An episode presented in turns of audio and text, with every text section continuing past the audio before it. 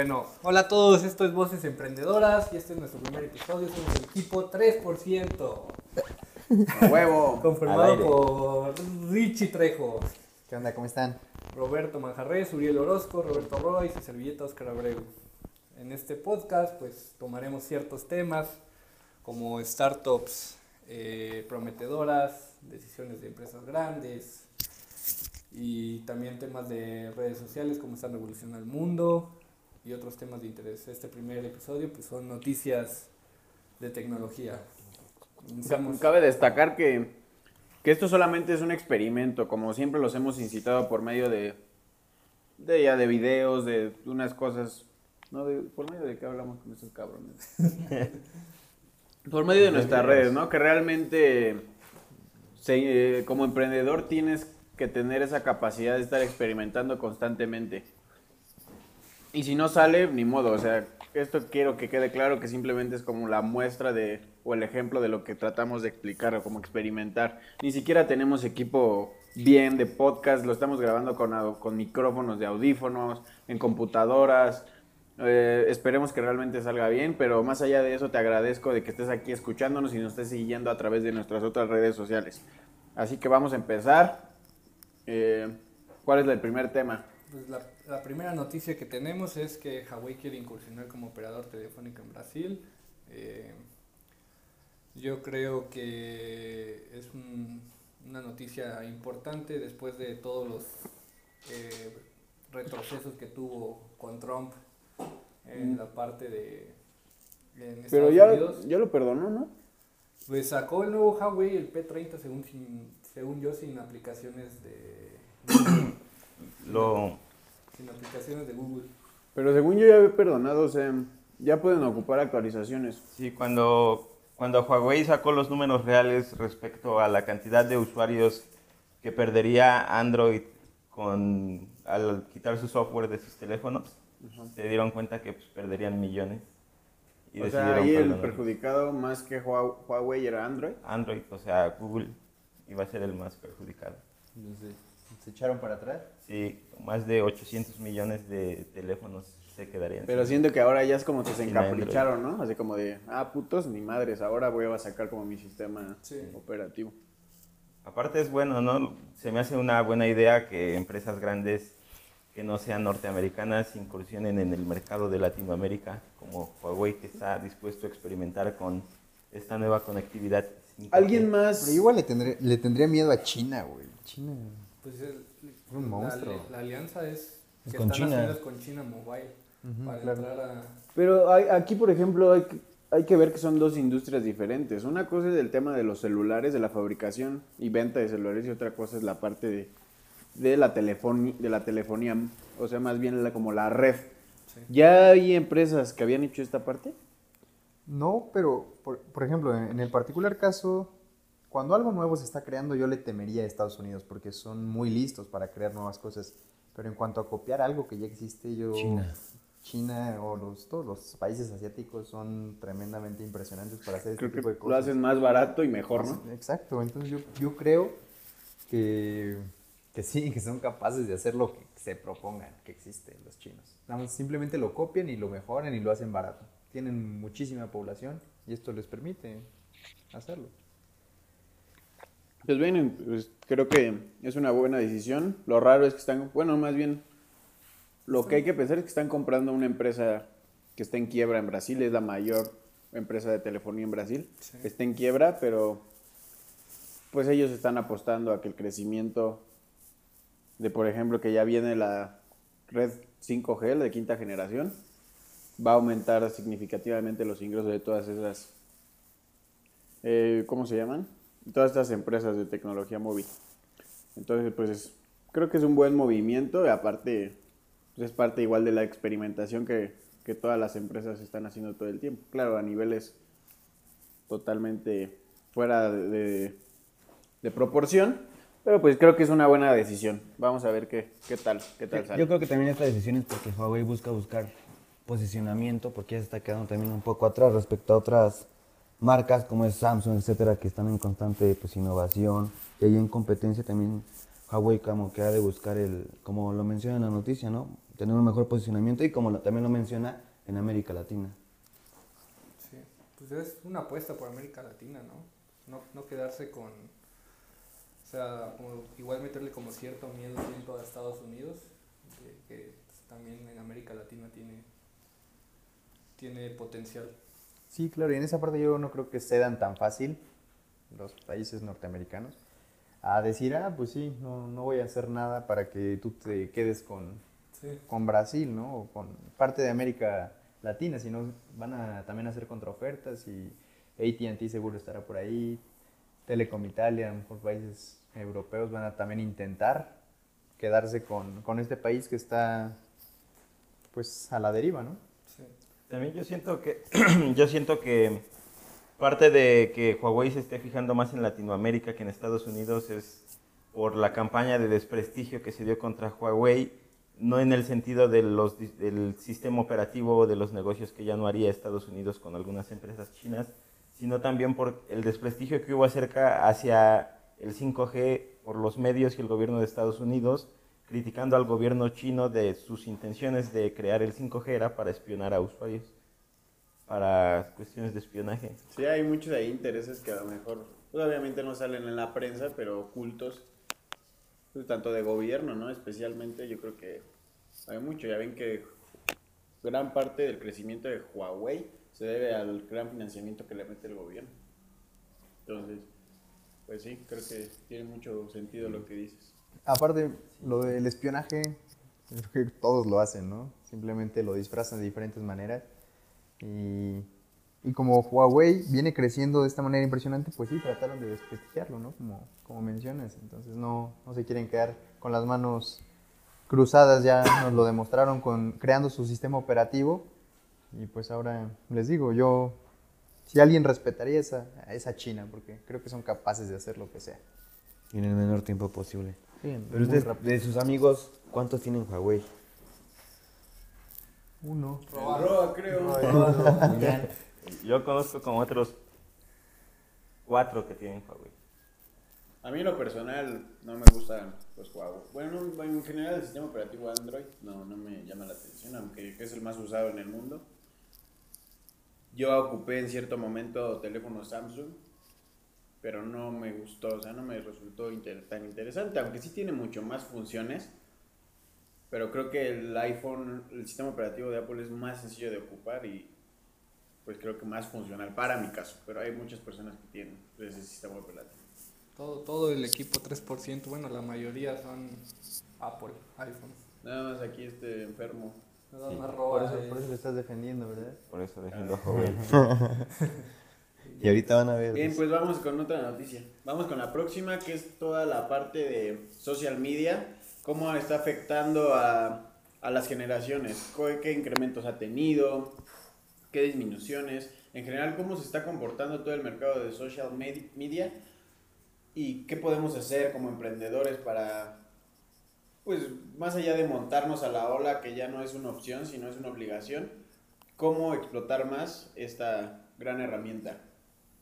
Primero, ahí algo que leí fue la parte de que ya estamos 4 billones de personas, o sea, más de la mitad, más del 60% del planeta conectados a Internet. Ya somos 4.4 billones de usuarios.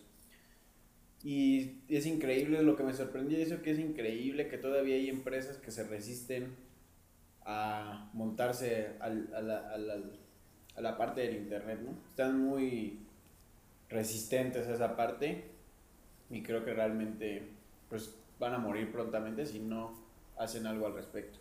Ustedes como emprendedores realmente es a lo que le deben de prestar sumamente atención a la parte de tener presencia digital porque realmente todo el mercado está ahí. Todo el mercado está ahí y si no sabes llegar vas a morir. ¿Qué más decía? Habla, hablaba de las generaciones, empezaba con los baby boomers, que ha habido un incremento significativo en, sus, en su presencia. Especialmente en Instagram y, y WhatsApp, ¿no? Lo menciona. Pe- eh, pe- hubiéramos, pensaríamos que, que no tienen presencia estos cuates, pero pues ha subido 59 y cuatro- 59% y 44% respecto al año anterior. Del, perdón, del 2016 a la fecha. Entonces creo que es una buena un buen incremento y creo que es porque estas personas no se quieren quedar atrás, ¿no? Las tías, los, los Son de abuelitos. los- del bueno, del 46 al 65 una prox. Se han dado cuenta ajá, que no No han sido, no es- tal vez no son muy hábiles, pero crean que ya tienen presencia, o sea, ya tienen presencia en la parte digital. Apenas vi una noticia este, de una señora que se dedicaba a hacer quesadillas, entre otras cosas, y que ya se está subiendo a la, a la ola en redes sociales, en Facebook ya está haciendo sus, sus videos de cómo preparar platillos mexicanos. Está haciendo contenido. Está haciendo contenido, ya está grande la señora, yo creo que es... Sí ¿Como sus recetas y pertenece, unos, de tener unos 60 años yo creo. Deberías pasarme la nota, eso está chido. Le, la tengo aquí guardada, ahorita se las comparto. Y ya está haciendo, se hizo viral ese, esa noticia, pero... La, la importancia de crear contenido, creo que ahí es el claro ejemplo que en cualquier negocio, hasta un negocio de quesadillas, se puede crear contenido. ¿Qué más? ¿Qué más decía esa noticia? Sí, Eh, igual, un, un tema que me, que me llamó a mí bastante la, la atención es que el promedio diario que pasa la gente en, en redes sociales, o sea, la zona que más pasa tiempo es Latinoamérica, con un promedio de 3 horas 27 al día. 3 horas 27 al día en redes sociales. Uno creería que, no sé, Norteamérica o países, no sé, más avanzados, pues a lo mejor pasarían más tiempo. Yo lo, sí lo creería. Quiere decir que nosotros perdemos más tiempo que ellos, ¿no? Sí, pasamos más tiempo compartiendo memes. Pendejeando. Si lo vemos así, entonces Europa es el que tiene menos. Con una hora cincuenta. Una hora cincuenta. México no hay una... No, No. está así Europa, Latinoamérica, Norteamérica y, el- bueno, el este de África, y África. Y, y también otro tema que, que- que tocan aquí en esta, en esta nota es cómo está cambiando eh, el networking, o sea, el comportamiento. O sea, ya muchas, ya muchas personas no utilizan, no sé, las aplicaciones porque otro amigo esté ahí o porque es, es para estar en contacto con, con sus amigos, sino si mis, mis compañeros de trabajo eh, usan esa aplicación, pues yo también me, me uno a esa. O simplemente es por pertenecer, ¿no? Sí. ¿O crees que está alejando esto? Bueno, es, es evidente que nos aleja de las relaciones cara a cara, ¿no? Interpersonales. Pero, pues el hecho de ya el porcentaje de personas que se conecta para estar en contacto con los amigos o para encontrar a sus amigos está decreciendo y, y cada vez estamos dándole más a, a seguir a celebridades, a estar trabajando desde puntos distantes y a encontrar productos. Entonces, no sé también si esto esté afectando demasiado a, la forma en cómo nos relacionamos entre nosotros y, nos, está, nos esté haciendo más consumistas hasta cierto punto también. Pues sí, de hecho, la, generación millennials, los millennials, millennials dicen que, o sea, aceptan que ha perjudicado sus relaciones, sus relaciones personales. Ellos creen que esto de las redes sociales ha afectado a esas relaciones. O sea, pero ¿por qué, no? Si nosotros tenemos el poder de decir, yo hago lo que, lo que quiero, ¿no? Y sí se, ha, sí se ha visto que los millennials, por ejemplo, de, de un año hacia acá, un, un minuto, perdón, un segundo, antes lo ocupaban 2 minutos 39 y ahora lo ocupan 2 minutos 38 segundos. O sea, hay un, ha habido un decrecimiento y creo que es porque se han dado cuenta que, que ahí no está, que están perdiendo como el, como el sentido de la vida. Y es por eso que a cada vez hay más conceptos de negocios o que se, enfoca, que se enfocan más a cosas no tan genéricas, sino más especializadas. También como he visto muchas cosas como Que le den más sentido a la vida de los como millennials. de experiencias, ¿no? Que la gente, siento que mucha gente ya está buscando muchos viajes o cosas que te causen algo de experiencia. O sea, no sé, un retiro a tal lado, tal, tal cosa. Para, Pero, se están, pero es porque se están dando cuenta, tal vez, de eso, que las redes sociales. yo siento que sí. O sea, es, pues las redes sociales son, como saben todos, muy útiles, pero igual aleja a muchos a, a estar en contacto persona a persona con los demás. Yo creo, que la, Tú, tú, tú. yo creo que la gran ventaja de todo esto es la disponibilidad que hay dentro de las redes sociales. Aparte siento que el hecho de que los algoritmos dentro de las aplicaciones y todo eso vaya mejorando hace que el tiempo disminuya, ¿no? Que el tiempo que pasas en internet disminuya aumentando la, la cantidad de contenido que, que te llega. Y, por, y ahí es donde entra lo que mencionaba Oscar ace- acerca de la experiencia. Porque muchas veces ya estamos tan saturados de información que preferimos una experiencia que nos haga sentir, no sé, algo diferente a, a estar solo rodeados de contenido, ¿no? Totalmente de acuerdo, sí. Y ahora la generación Z trae todavía más cargado este aspecto tecnológico y de, de los medios visuales o, o las redes sociales y todo eso. Y, y con ellos, pues, a lo mejor empezamos apenas a tener información como esta de los millennials, de que ha afectado nuestras relaciones o las relaciones de los millennials. Y con ellos no me imagino cómo, cómo van a estar la este tipo de información. que nació con internet. O sea, los millennials, yo que soy millennial, los, toda la generación X, pues fue en el proceso de su vida cuando nació el internet. ¿No Pero- somos Z? ¿Eh? No. ¿No somos generación Z? Del 97 para la, la Yo actualidad. creo que del Z. 90 al 2000 es la Z. No, no, no. Es que es... Todo un debate. No, o sea, según... La, la X, de- la millennial es como del 85. Aquí tengo que es del 81 al 96. Más o menos, sí. La más o menos. millennials. Pero la, la Z, ¿por y la qué? Z me dice del 90 al 2000. Pero co- coincidiría ahí, ¿no? Sí, está, está en medio. Está cruzada. Yo según sí termina como 95, 96 los millennials, ahí termina. Todo- Pero es que hay muchas fuentes, pero bueno, es la- las que más se acercan son, o sea, y creo que del 2000 al 2006, por ahí creo. Que ya después hay otra nueva generación que le dicen los centennials, ¿no? Creo, me parece. O sea, son como los más morritos. ¿Cómo, cómo Hasta creen- mañana. ¿Cómo creen que, que cambie o sea, eh, las redes sociales en un futuro? O sea, ¿cómo creen que sea? O Pues no sé, se lo- algo, se sorpre- algo como- sorprendente en los capítulos de Black Mirror es cuando ya calificas a las personas todo el tiempo por estrellas y de acuerdo a esa reputación que tienes, ¿Crees que llegue así de extremista? No lo sé, Yo pero sí muy no sé, cercano, como güey. algo como Star Wars, así que puedes ver este, eh, como hologramas y cosas así. Pues es otra cosa de comunicación, ¿no? Pero ¿te refieres a nivel comportamiento o a, o a tecnología de comunicación? Ah, tecnología de comunicación. Ahora imagínense nuestros hijos. ¿Cómo van a enfrentar todo este mundo? ¿De qué se van a perder? ¿Quién sabe? Muy probablemente yo creo que sí tiene razón Roberto eso que dice que más adelante la gente también no solamente se va a diferenciar por la clase social, sino por como la nivel de clase, ajá, estatus en tus redes sociales. Yo creo que eso sí es muy probable. Entre cada, cada generación que viene llegando, nos metemos más tiempo al internet, estamos usando pues mucho más estos recursos y estas posibilidades, lo que hace que nos alejemos de las relaciones personales y después pues, va a ser muy fácil evaluarnos a través de eso, ¿no? Ya ahora lo hacemos, o sea, te agrega alguien, lo ves, a lo mejor lo conoces y dices, si lo acepto o no lo acepto, ¿por qué? Pues por, simplemente por cómo se ve, cómo se, cómo se viste, cómo son sus imágenes, cómo es su perfil, sin conocerlo. Más adelante, perdiendo este contacto personal un poco, pues yo, yo no lo veo muy, muy loco eso. Yo siento que ya estamos llegando un poco a eso, tal vez de una manera muy pequeña. En el simple hecho de Uber, ¿no? Nos sentimos más cómodos cuando la aplicación te asigna un conductor con, un conductor con evaluación de 5 estrellas a que te asigne un conductor con menos de 4, ¿no?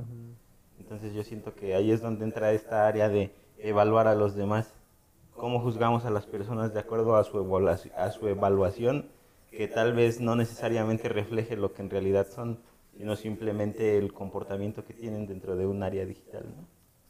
Sí, totalmente de acuerdo. No lo había analizado de esa forma, pero pues sí. Es como las valoraciones en las páginas de Facebook, ¿no? O sea, si También. Un restaurante, no sé, a tu página de Facebook y tiene tres estrellas, pues no te da tanta confianza ir a comer ahí. No, y luego lees dos, tres comentarios que digan, no me gustó por X o Y razón, y, y ya, lo desprestigias tú en tu mente en ese instante y prefieres buscar otro. ¿Ustedes realmente le dan importancia, por ejemplo, cuando van a Apple que tienen la encuesta y que ahí tienes que contestarla y pones este también carita feliz o triste? ¿Le dan realmente importancia a eso? Yo creo que sí, cuando pero les piden que la contesten. es que en ese momento hay presión de estar en ese lugar y que te están observando. No, a lo mejor no te están viendo, pero estás en su establecimiento y dices, pues es que sí, ¿no? O sea, todo estuvo bien. Siento que no hay tanto realismo. Y cuando estamos detrás de una computadora, cuando nadie más nos ve, tenemos esa protección y esa seguridad de decir, ah, bueno, pues no saben dónde estoy, no me van a ver, no me están viendo, no me están juzgando y no me están evaluando ellos a mí por lo que yo estoy decidiendo. Entonces siento que cuando tú vas a un establecimiento y te piden evaluarlo, casi siempre, generalmente, lo haces todo muy bien, o lo pones en máximo, a menos que si hayas tenido un problema y dices, nada, no, los odio, ¿no? Pero es por coraje. Si no, simplemente lo, lo calificas al máximo. Yo creo Eso que pienso. todo depende también de la experiencia que vayas creando en, eh, a la hora de la venta o a la hora de la, de la compra, ¿no? Si la el, el vendedor eh, crea su, como una relación, rompes el hielo de manera rápida y te crea una buena experiencia, te sientes como con cierto compromiso de tú agradecerle de esa manera, pero si desde el principio es eh, cortante o no es un buen vendedor, pues tú directamente ahí como que sacas ese coraje, porque digo, hay personas que se van hasta tu libro de quejas y empiezan a escribir, pero a veces no tienen ni el tiempo ni, ni mucho menos y te, pues sí, lo sacas mediante la, la encuesta, que realmente no creo que impacte tanto al vendedor como tal, es algo en general, pero bueno. Aparte, antes el vendedor llegabas y te explicaba mucho del producto. Ahora ya tú llegas sabiendo qué es lo que quieres y casi casi lo único que haces es ser el facilitador de darte el producto que estás buscando. A lo mejor te dirá dos, tres cosas que no conocías, pero tú ya, si vas a un lugar a visitarlo, es porque ya llevas tu decisión en la cabeza tomada. Y más en la tecnología. Si vas a un lugar de tecnología te preguntan qué estás buscando directamente al producto. Si vas a un lugar de ropa eh, te empiezan a preguntar pues que cómo estás, ¿no? Sí, por eso es que ya que nos desviamos del tema, empezamos a hablar de redes sociales, ya estamos en experiencia de cliente. pero, pero digo, es un tema que yo creo que vale la pena tocar. Eso que dicen de, de que ya llegas, ya estamos en una era donde los clientes están súper informados y el vendedor ya no surge como un vendedor, sino más bien como una persona que ayuda. Ya no, un cliente, si tú vas como usuario, como cliente, a que te a comprar un producto, imagínense, vamos a poner el ejemplo de nuevo de Apple, y te dice lo mismo que tú ya viste en, en las redes sociales, que ya viste en su página web, pues dices, no mames, yo esto ya lo sé, güey. Lo que tú estás buscando como usuario, lo que están usando, ocu- ocupando las personas que van a ir a comprar, lo que quieren es que les, que les des... De hecho, hice una clase de esto en el grupo, que debería ir del e- valor extra, de esas cosas que no conocen y que a lo mejor no tienes en tu comunicación, de ese valor extra que es como brujería, podríamos llamarlo. E- Es... Ponlo en silencio, ¿no? Sí, dice que es el pinche, quién sabe qué quiera. Salga eso en el podcast. Pinche bodoque. Porque digo, ah, retomando el tema, o sea, lo- los usuarios o nosotros como consumidores ya no, ya no queremos que nos digan las mismas cosas que ya sabemos. Un vendedor se debe de ahora caracterizar por ya tener su, a lo mejor su speech de ventas desde lo que no conoce el cliente hacia lo usual. Y muchas veces seguimos teniendo en nuestra comunicación como vendedores las mismas cosas que el cliente ya sabe y que ya investigó. Y e- eso va a ser la diferencia en cómo, cómo enganchas a la persona. Si lo enganchas con valor extra nuevo, va a ser la diferencia entre si puedes vender o no. Sí, totalmente de acuerdo. Y a lo mejor hablando de todo esto, eh, ya podemos, creo que avanzar al siguiente tema, que es sobre la, el tema publicitario que, que dom- sabemos que dominan Google y, y Facebook, pero El el ahora duopolio. el duopolio existe y ahora nos entra una pregunta que dice, ¿puede Amazon, Twitter o Snapchat acabar con este duopolio? Y pues es una apuesta interesante, pero yo creo que no. Me gustaría escucharlos antes de decirles qué es lo que pienso yo. Yo también pienso completamente lo mismo. Google y Facebook son dos de los grandes monstruos que hay en la actualidad en cuanto a empresas y se me hace demasiado difícil que redes sociales como Snapchat lo puedan lo puedan este le puedan quitar potencial a estas dos grandes empresas.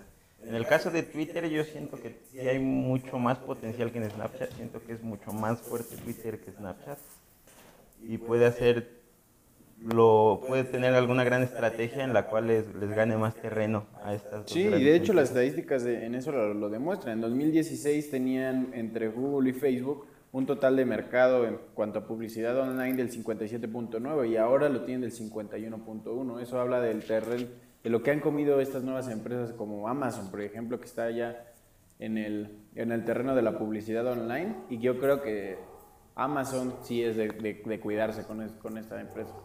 por los grandes recursos que tiene y por la gran reputación que tiene, yo digo que sí, hay, sí tendrían que tener cuidado. Pero pues sí han bajado, o sea, no mucho, pero sí se han comido un 5 o 6% de, del mercado los, los otros competidores. Pero sí, definitivamente Snapchat yo creo que va perdió para mucho abajo. poder, ¿no? Va para Snapchat abajo. Perdió mucho poder como fue en su momento, ¿no? Pero Fue, como Vine, ahí por el ejemplo. culpable fue Instagram, ¿no? Fue El Instagram. tema de las historias. que vio la forma de cómo estos micromomentos pasarlos a su plataforma, hizo las historias y está desmadrando Snapchat, aunque todavía es media fuerte, yo creo que ahora que Más así en Europa y en Estados Unidos, ¿no? Pero también está enfocado a una edad más pequeña que nosotros. A lo mejor también por eso nosotros hemos como decidido meternos a las otras plataformas que, que ya son más para viejitos, ya no, no tenemos 15 años, ¿no? Como las personas que ocupan estas redes sociales. Y aquí regresamos otra vez al tema de las generaciones, de cómo diferentes generaciones se enfocan en diferentes redes sociales o se meten más de lleno a otras redes sociales. Sí, claro. Podemos decir que la- los más jóvenes se enfocan más en redes sociales más nuevas, como nuevas entre comillas, como Snapchat, TikTok, redes sociales diferentes a lo más convencional. Totalmente de acuerdo. Yo, yo no creo, o sea, Amazon tiene el potencial para, para acabar con el duopolio, pero siento que no, no va a suceder porque, ¿dónde buscas todo? En Google. ¿Dónde tiene uno la mayoría de, de sus amigos en Facebook? ¿Dónde pasan los memes o dónde pasan como las cosas de interés? No sé. Y otra red social que igual se ocupa mucho y es YouTube. Todos, todos, los, Google, todos los anuncios se hacen desde Google Ads. Entonces, donde normalmente pasa más tiempo la gente es en esas plataformas. Sí, claro. Entonces, Y aparte es sorprendente cómo eh, el tema de la publicidad digital, ¿no? De cuando buscas cierto producto y luego a los segundos o minutos ya está en cualquier red social que tengas y te aparece. Apenas mi, bueno, mi papá hace, hace un tiempo estaba buscando unos zapatos y luego ya este me dijo que, que le preocupaba un poco el tema de la privacidad, ¿no? De cómo ya pues, ellos saben gustos, entre otras cosas, de manera inmediata. Sí, totalmente de acuerdo.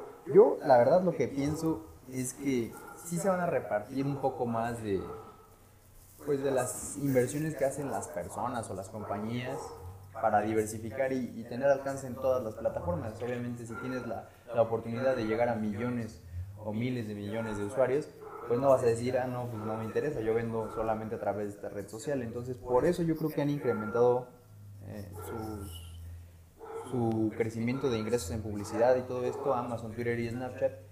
Pero lo que va a pasar simplemente es eso, repartirse un poquito más esa, esa inversión que hacen. El problema que yo veo de Amazon, a pesar de que es un monstruo, es que no te permite tener a los, a los personajes, a los influencers, a estas personas, no tienes contacto directo con ellos. Cada vez estamos siguiendo más las marcas y todo este tipo de cosas por es, porque estas personas nos dicen que lo sigamos, porque ellos lo usan, nos, nos identificamos con ellos a través de, de los influencers. Y eso te lo permite hacer YouTube, Facebook, Twitter, Snapchat, te lo permiten hacer de una forma diferente. Y yo creo que ese es el problema que van a tener estas tres compañías y no van a poder llegar a los alcances que tienen Google y Facebook. Y otra cosa es que aquí no mencionan, eh, en esta pregunta que les hice, pero China también cada vez tiene más posicionamiento. O sea, eh, entre las empresas chinas tienen el 30% de este pastel. O sea, también son de cuidado, no son, no son los únicos. Su app, bueno, WeChat. Pero ahí donde dices de Amazon, no solo es con, es con Am- donde se estás metiendo al terreno de la publicidad es principalmente con su aplicación Twitch que compraron. Sí, claro. Y ahí sí, eh, sí hay influencers, sea, Sí. ahí sí hay. Pero es mínimo, es para gamers y este tipo de cosas. Pero sí lo veo complicado porque realmente el control de donde tienen la atención están en Google y en Facebook. Sí es complicado, pero yo digo que no, no tendría, yo no me confiaré de alguien como Amazon, por ejemplo, que puede comprar en cualquier momento cualquier, cualquier aplicación que, que esté ocupando la gente o cualquier Es cosa. que ellos, ellos están haciendo pruebas constantemente. También lanzaron su teléfono para competir y pues no les fue bien y se dieron cuenta y, y se hicieron para atrás. Tal vez más adelante vuelvan a sacar otro, otro prototipo, otro producto. Pero ellos siempre están intentando hacer todo. Tienen el dinero del mundo y, y pues lo pueden hacer. Yo lo que creo es que sí, existe Twitch, pero no tiene ese alcance, no tiene esa comodidad o, no es un lugar abierto para todos. Si lo amplían y encuentran la manera de captarnos, también, pues sí, en ese momento va a empezar a ser de mucho, mucho cuidado. Aparte Twitch ya está empezando a tener competencia fuerte. Del lado de Facebook ya está Facebook Play, el cual le está agarrando mucha fuerza. YouTube ha sido muy estricto en cuanto al streaming de streaming de videojuegos por reglas de copyright, pero aún así este, los streamings en, YouTube son fuertes, son grandes y también Microsoft tiene su propia plataforma para streaming de videojuegos, Mixer. Entonces, este, Twitch ya no es exclusivo, sí es hasta el momento la más grande y la más fuerte en cuanto a streaming de videojuegos, pero ya no es exclusivo y siento que, que si no cuida bien su nicho, lo puede perder. Sí, y le pasó con Ninja, el, el jugador más famoso de Fortnite, este, tenía contrato con Twitch y le ofreció más dinero a un Mixer y se lo llevaron a Mixer. Entonces, ¿Ya ahí- no está en Twitch? Ya no. Y varios, se, se están jugando ahí varios contratos con streamers famosos para quitárselos a Twitch. Es una, es una pelea. De acuerdo. Y, y yo creo, bueno, hasta mismo Amazon gasta en Google Ads. No, no sé si les pasa que buscan cualquier producto y te sale ahí hasta arriba anuncio. Amazon en chamarras, yo qué sé. Entonces, no, Pero también la noticia decía, ¿no? Que Amazon en los di- 2008, hubo un- 2018, perdón, hubo un periodo que dejó de gastar dinero en Google debido Google a que Google Ads estar fomentando eso. nunca dijeron eso, pero se cree que Besos lo empezó a hacer por, por para, para no darle dinero más a su competencia, no seguir alimentando. Me imagino que el presupuesto para Google Ads de Amazon ha de ser gigantesco. Por eso bajó el 7%, ¿no? Solamente salió Amazon y ya. Bajo el 10%. Pues es que de qué otra manera, o sea, Amazon ya todos lo conocen como un- una potencia, ¿no? Pero de qué otra manera mandas que tráfico. yo O sea, siento- Si no tuvieras la app o no, te- no- no fueras, no sé, cliente recurrente de Amazon, ¿cómo Yo siento que, que, que van a ser por estrategias. En Amazon tú vas a, a poder hacer publicidad para venta más directa y siento que es ahí donde invertirías. Si tú estás diseñando tu imagen, tu branding o una algo de la marca, te vas a otras plataformas para hacer videos, imágenes, compartir con influencers la imagen, etcétera. Y en Amazon es directo, es venta, sabes. Si te metes ahí, sabes que vas a comprar, sabes que a eso vas. No, no necesitas que te digan, ah, mira, ya salió el nuevo no sé qué, velo y cómpralo. No, ahí ya lo ves, ya lo compras, eso es directo. Yo creo que así también es donde van a repartir el dinero ya. Ok, queremos cerrar la venta, toda la publicidad o parte importante de la publicidad se destina a Amazon. Pero también lo hace Facebook, es que todo el tiempo están compitiendo en todo. Google lo hace en todo, son nada más están compitiendo por el dominio mundial. Ellos. O al menos de, de América. Sí. A ver, Roa, esta, esta noticia a ti te, te va a interesar. Eh, este, salió un chatbot recientemente, el cual te motiva a dejar de beber. ¿Es un chatbot con Messenger o con qué? Eh, es, una, es una aplicación, no sé por qué aquí dice, bueno, es, es un chatbot dentro de una aplicación. Entonces te ayuda a llevar tu progreso de cuántos días no has tomado y te reta a hacer una apuesta, Una apuesta. una apuesta de, de 100 dólares en el cual tienes que dejar de tomar 100 días. 100 días. Si los cumples te regresan los 100 dólares y si no, pues se los queda la aplicación. ¿Qué opinas, mi, mi? ¿Te- Se me hace... ¿Tú puedes solo o, o- Pues es que es más como cuestión de voluntad, ¿no? Yo siento que para dejar de tomar se requiere voluntad. Aparte, si quieres alguien que te recuerde que no tomes, tienes a tu familia. Sí, si quieres darme a mí Pero, 100 dólares, o yo sea, te juro que no tomo. No, no vayas a llorar. A nivel tecnológico, o sea, ¿qué opinas de eso, güey? No, no, del- no como de la adicción, como ya quieres es que ya no tomo, se los Ya no tomo. Este, pues me parece bien, ya existen varios chatbots. Hay uno, incluso hasta había rumores que hacía que te suicidaras. quién sabe Ajá, que aprendía cosas de ti mediante la interacción y después te iba haciendo como sentir miserable. No recuerdo su nombre, pero fue muy famoso. Ya no lo juego, gracias. Ya no lo juego, era un gracias buen a Dios. capítulo para Black Mirror, ¿no? Sobrevivió manches. suicidio. o Este, sea, ¿creen que sí ayude para, no sé, gente que sí tiene esos tipos de adicciones? ¿Puede llegar a ayudar en un futuro? Yo creo que no, porque, o sea, aquí mismo dice que tú puedes engañarlo y decir como de, ah, sí, no he tomado y a pesar de que esté súper crudo, no quiero perder mis 100 dólares, ¿no? Pues de güey, los quiero prender. Perder, perdón. Entonces, a mí se me hace una idea interesante, como de entrada, pero no siento que tenga mucha atracción, no se me hace que tenga mucho futuro, la verdad. No, no siento que sea algo que lo vayas a usar por 100 días. O sea, si, no sé, como los autos ya inteligentes que no te dejan conducir si estás ebrio, este, ¿crees que si en un futuro una aplicación así te detecta si tuvo alcohol tu organ- organismo, crees que no funcionaría? Es que, bueno, sí, va, sí funcionaría, pero ahí estás hablando de, de alguna forma diferente lo detecta, ¿no? Nada más tú le das clic a donde quieres. Ahí sí ya cambiaría mucho la cosa. Pero ahí el que los automóviles no dejen es por porque pones en peligro la vida de otras personas. En el caso de las aplicaciones. Exacto. No, o sea, lo digo para gente que es pues adicta, no sé, no solo al alcohol, sino a lo mejor a otras drogas. Es que lo puedes bajar y te digo, no hay ningún problema, lo ocupas, tú dices que no estás tomando. Es como si hicieras un juramento. Es que mucha gente jura y va y si no tiene que pagar dinero, etcétera, como funcione. Entonces aquí es lo mismo, pero tienes tú la posibilidad de elegir si sí o no.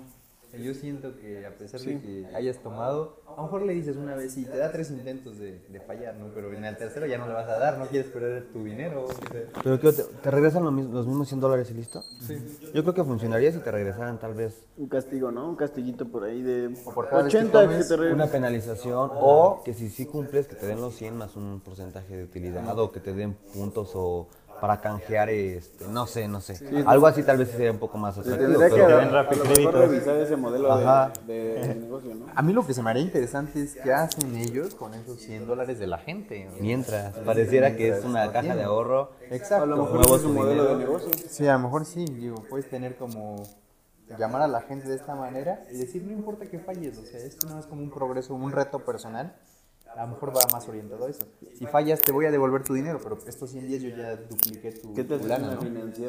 Exacto, o sea, ahí sí lo vería muy, muy interesante. y un Yo ya, le, muy ya le había contado a alguno de ustedes de una aplicación que se llama Napify, que es algo similar, que descargas la aplicación y te bloquea totalmente tu, tu celular cuando andes en carretera. Ahí ya con inteligencia artificial, este, etcétera, detectan cuánto tiempo tú te tardas sin utilizar literal tu celular mientras estás en carretera y conforme es más tiempo te dan puntos y los puedes canjear por boletos, por cualquier tipo de compras. Incluso apenas estábamos checando y de un libro, ya con los puntos que acumuló un, un amigo, porque lanzaron este como que esto en, en Anáhuac, que hicieron ahí unas pruebas, y el libro le costaba 400 y le quedó en 34 pesos, 36 pesos, algo así, con tantos puntos que había acumulado. Ahí sí yo creo que sí resulta atractivo. Exacto, es que estás teniendo un beneficio, ¿no? Pero hay una forma de controlarlo, ya es como con inteligencia artificial, etcétera. Si esto, esta aplicación se lleva a ese nivel, yo creo que tiene más impacto y, y es mucho mejor. Por eso no sé, a lo mejor en Apple Watch, para los que tienen Apple Watch, que te detecte si metiste algo de, de alcohol a tu, a tu cuerpo, que te penalice luego, luego la aplicación. Tendría que sacarte sangre, ¿no? O algo.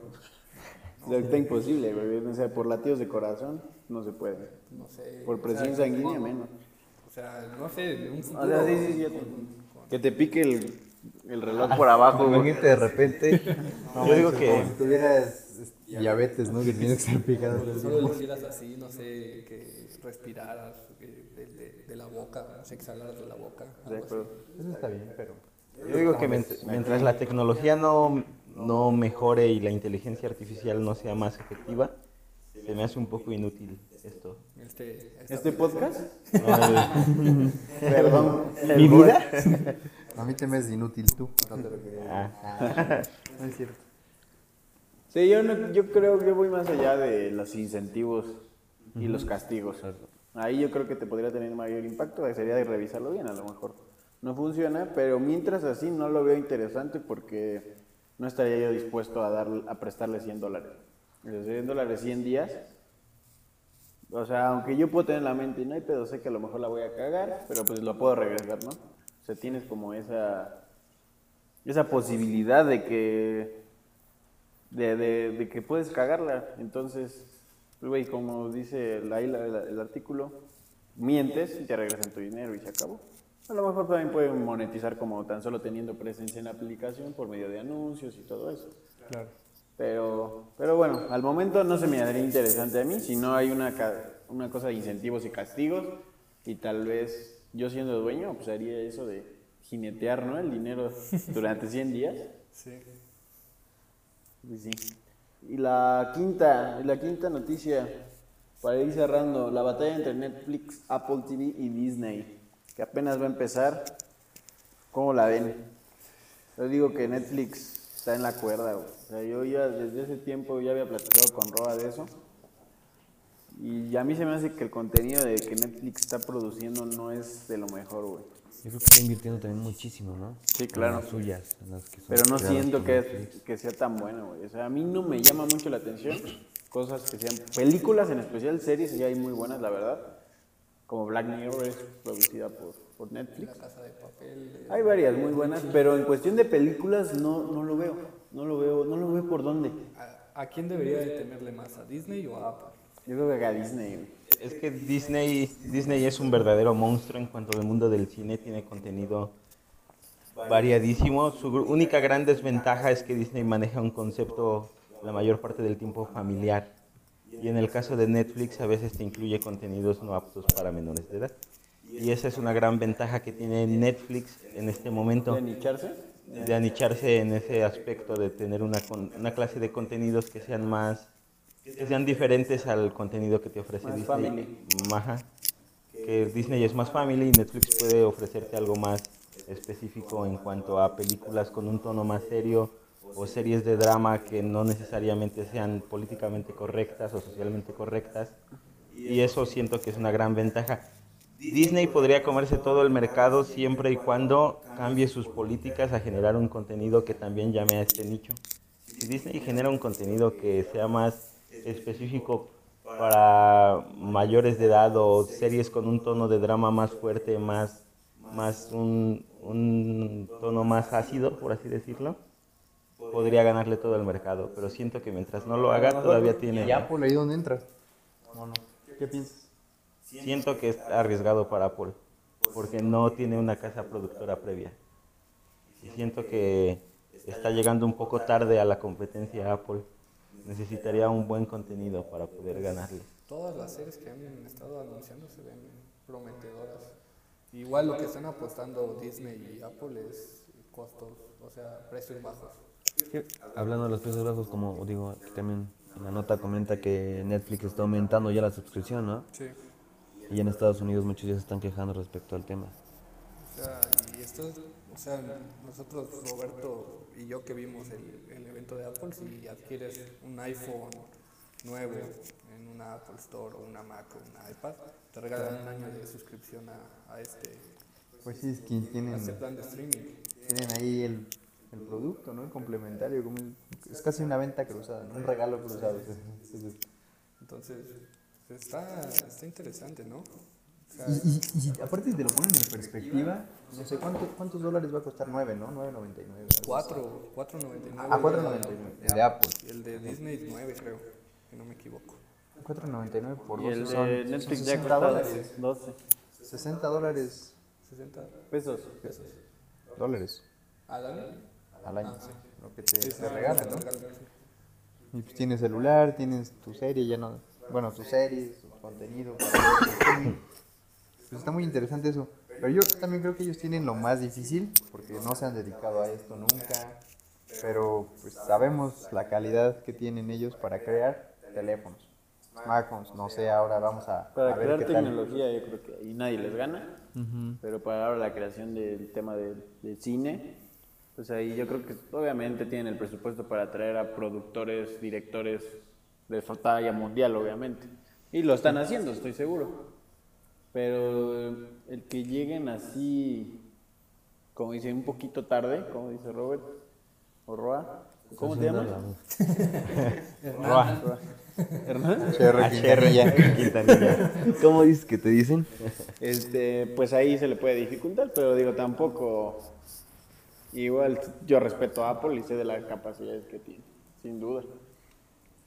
A mí también algo que me hace muy interesante es que Disney ya pues tiene contenido de horas y horas y horas de contenido, que eso ya lo monetizó. Como ya solo para colocar, ¿no? Sí, ya nada más es como si ya tuviera toda la mercancía y dice, ah, pues, se me ocurrió poner un punto de venta donde llegue todo el mundo a comprarme. O sea, ya no tengo los costos que tienen los demás que tienen que producir la misma cantidad de contenido que yo ya tengo. Entonces es una súper ventaja que ellos tienen.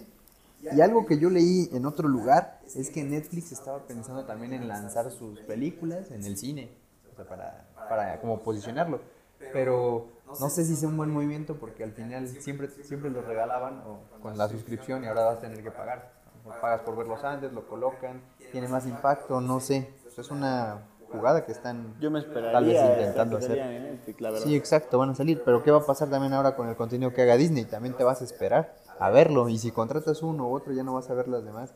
Entonces, Entonces yo creo que el que puede peligrar más allá es la industria de cines sí, físicos. Es, exacto, yo también pensaría eso. Como el caso de la película de Roma, que salió únicamente en plataformas y, y, pel- y franquicias de cine como Cinépolis, Cinemex, tuvieron pérdidas grandes, muy grandes. y en el caso de lo, de lo que mencionabas, Rick, de, de que Disney ya tiene su contenido, sí se me hace una gran estrategia por parte de Disney para volver a popularizar y revender todo ese contenido que tienen de generaciones. Es que de- ya su costo es casi Sí. nada. A lo mejor solo la transformación, ¿no? La transformación que yo creo que sí ha de tener un costo en a nivel personal y a nivel de tanto de recursos humanos como de otros recursos, ¿no? Pero es pequeño, o sea, ya no gastan en lo más fuerte que es el tema de producir. A- Antes vendían, ¿no? A lo mejor como las licencias o no sé cómo funcione esto para hacerlo Blu-ray, ¿no? En disco, sacarlo en disco. Entonces de ahí tenían las ganancias con su contenido antiguo, o sea, seguían vendiéndolo así, ahora ya no, ahora es con ellos directamente. Ya la- se van a ahorrar todo eso también. La mayoría de la mayoría de sus películas clásicas, no sé, Blancanieves, Cenicienta, las versiones antiguas ya tienen su ya tenían su versión remake hecha así la misma, exactamente lo mismo, solo optimizado para Full HD. Y ya, o sea, es algo que ya existía, solo ponlo en línea y véndelo por una Pero está cañón que cómo es- ese contenido sigue siendo No pasa de moda. sigue siendo para los niños algo que, que sí impacta, ¿no? O sea, ¿qué también está pensando ese contenido para que siga impactando tal vez 40, 30 años después? No, y eso pasa. Porque no son solo niños, también, o sea, adultos o no de nuestra edad siguen recordando y siguen regresando. O sea, por recordar esa época siguen viendo este tipo de, de contenido, de películas. Igual, y como lo mencionabas hace rato, que necesitan como hacer un contenido más ácido, quién sabe dónde saca esta palabra, pero un contenido más ácido, pueden optar por eso, ¿no? O sea, decir como, sí, O di- otro tipo de Dis- Disney y Ajá, tal. exacto, Disney Family, que ya tiene contenido normal y el otro Disney... Ácido. Ya tienes acceso a los dos, pero te enfocas eso, ya tienes todo lo demás, o sea, ya creas ese contenido. Y es que el gran ejemplo a lo que me refiero con esto de hacer películas de otro tono es la película de Logan. ¿Vieron todos la película de Logan? Los De X-Men. Wolverine, de los Creo que X-Men. lo llegué a ver, ya no me acuerdo. Hay tantas de esas madres que ya no sé ni cuál sea cuál. Se supone que los X-Men era contenido para prácticamente toda la familia y decidieron hacer una película clasificación C. Y no funcionó. Entonces fue un éxito total, Logan fue un éxito completamente total. Aunque personas menores de edad no lo pudieran, no pudieran ir al cine a verla, fue un éxito y les fue excelente. Entonces, esa es, esa es la oportunidad de mercado que puede salvar a Netflix. Pero yo creo que sería comprar marcas como esa, ¿no? Porque si... O hacerlo dentro de sus propias marcas. Por ejemplo, tal vez ya no son parte de, de Netflix, pero el caso de Daredevil, Jessica Jones, el Luke Cage, los personajes de Marvel que estuvieron dentro de las series de Netflix tenían un tono completamente diferente a lo que veías en Iron Man o en Capitán América. Era un tono más oscuro y eso siento que ahí es a donde se puede especializar Netflix. Sí. Algo que se me acaba de ocurrir es que estamos discutiendo de que cuál va a ganar. ¿Y qué va a pasar si la gente decide gastar en todas? A ver, ¿ustedes cuál comprarían? Disney, yo Disney. Solo Disney. Disney y Netflix, yo creo. ¿Tú, Uri? Es que yo no soy tan fan de Disney. Cuevana. Popcorn. Yo creo que yo me iría, yo me iría a uno que, que ya lo he probado y que a lo mejor no estamos mencionando, que es HBO, que también tiene su streaming. Tiene muy buenas series también. Pues, por ejemplo, está HBO y Netflix, pues no ha, no ha temblado nunca, ¿o sí? O sea, Pues, al momento. con Game of Thrones sí temblaba, ¿no? Comparten el mercado, siento. Y siento que al final puede ser que la gente, o sea, una familia te va a contratar Disney y te va a contratar a lo mejor Apple y, o Net- y Netflix. porque- Sí, adiós televisión, yo creo que ese va a ser el más afectado. Y, y pienso, o sea, yo preferiría, la verdad, Tener. Disney y Netflix y Apple, a lo mejor tal vez, que pagar Pagar megacable. Pues, el problema es que no, esos tienen internet, no te dan internet. no sé si vi cosas de ESPN, ¿no? Eso no, no lo desconozco. No tengo que idea. está comprando. Pero más allá de que entre ellos. Perdón. Más allá de que entre ellos a lo mejor unos van a tener más participación, otros menos, de acuerdo a la calidad y los precios de, de sus plataformas. Pero yo creo que el que sí va a valer madre va a ser la televisión de paga. Completamente. sí. Yo lo único para incluso la Sí, no había es pensado. deportes. O sea, es lo único. Si lo Los partidos, ¿no? Disney o alguna de estas plataformas, adiós televisión. Sí, claro. Es que sí va. Netflix va a perder mucho contra Disney, pero no va a desaparecer. Yo siento que no va a desaparecer en Puedes absoluto. contraer nada más, ¿no? Sí. Sí, estoy totalmente de acuerdo. Yo creo que ninguno va a desaparecer. Van a tener Todos van a tener una, una parte del pastel.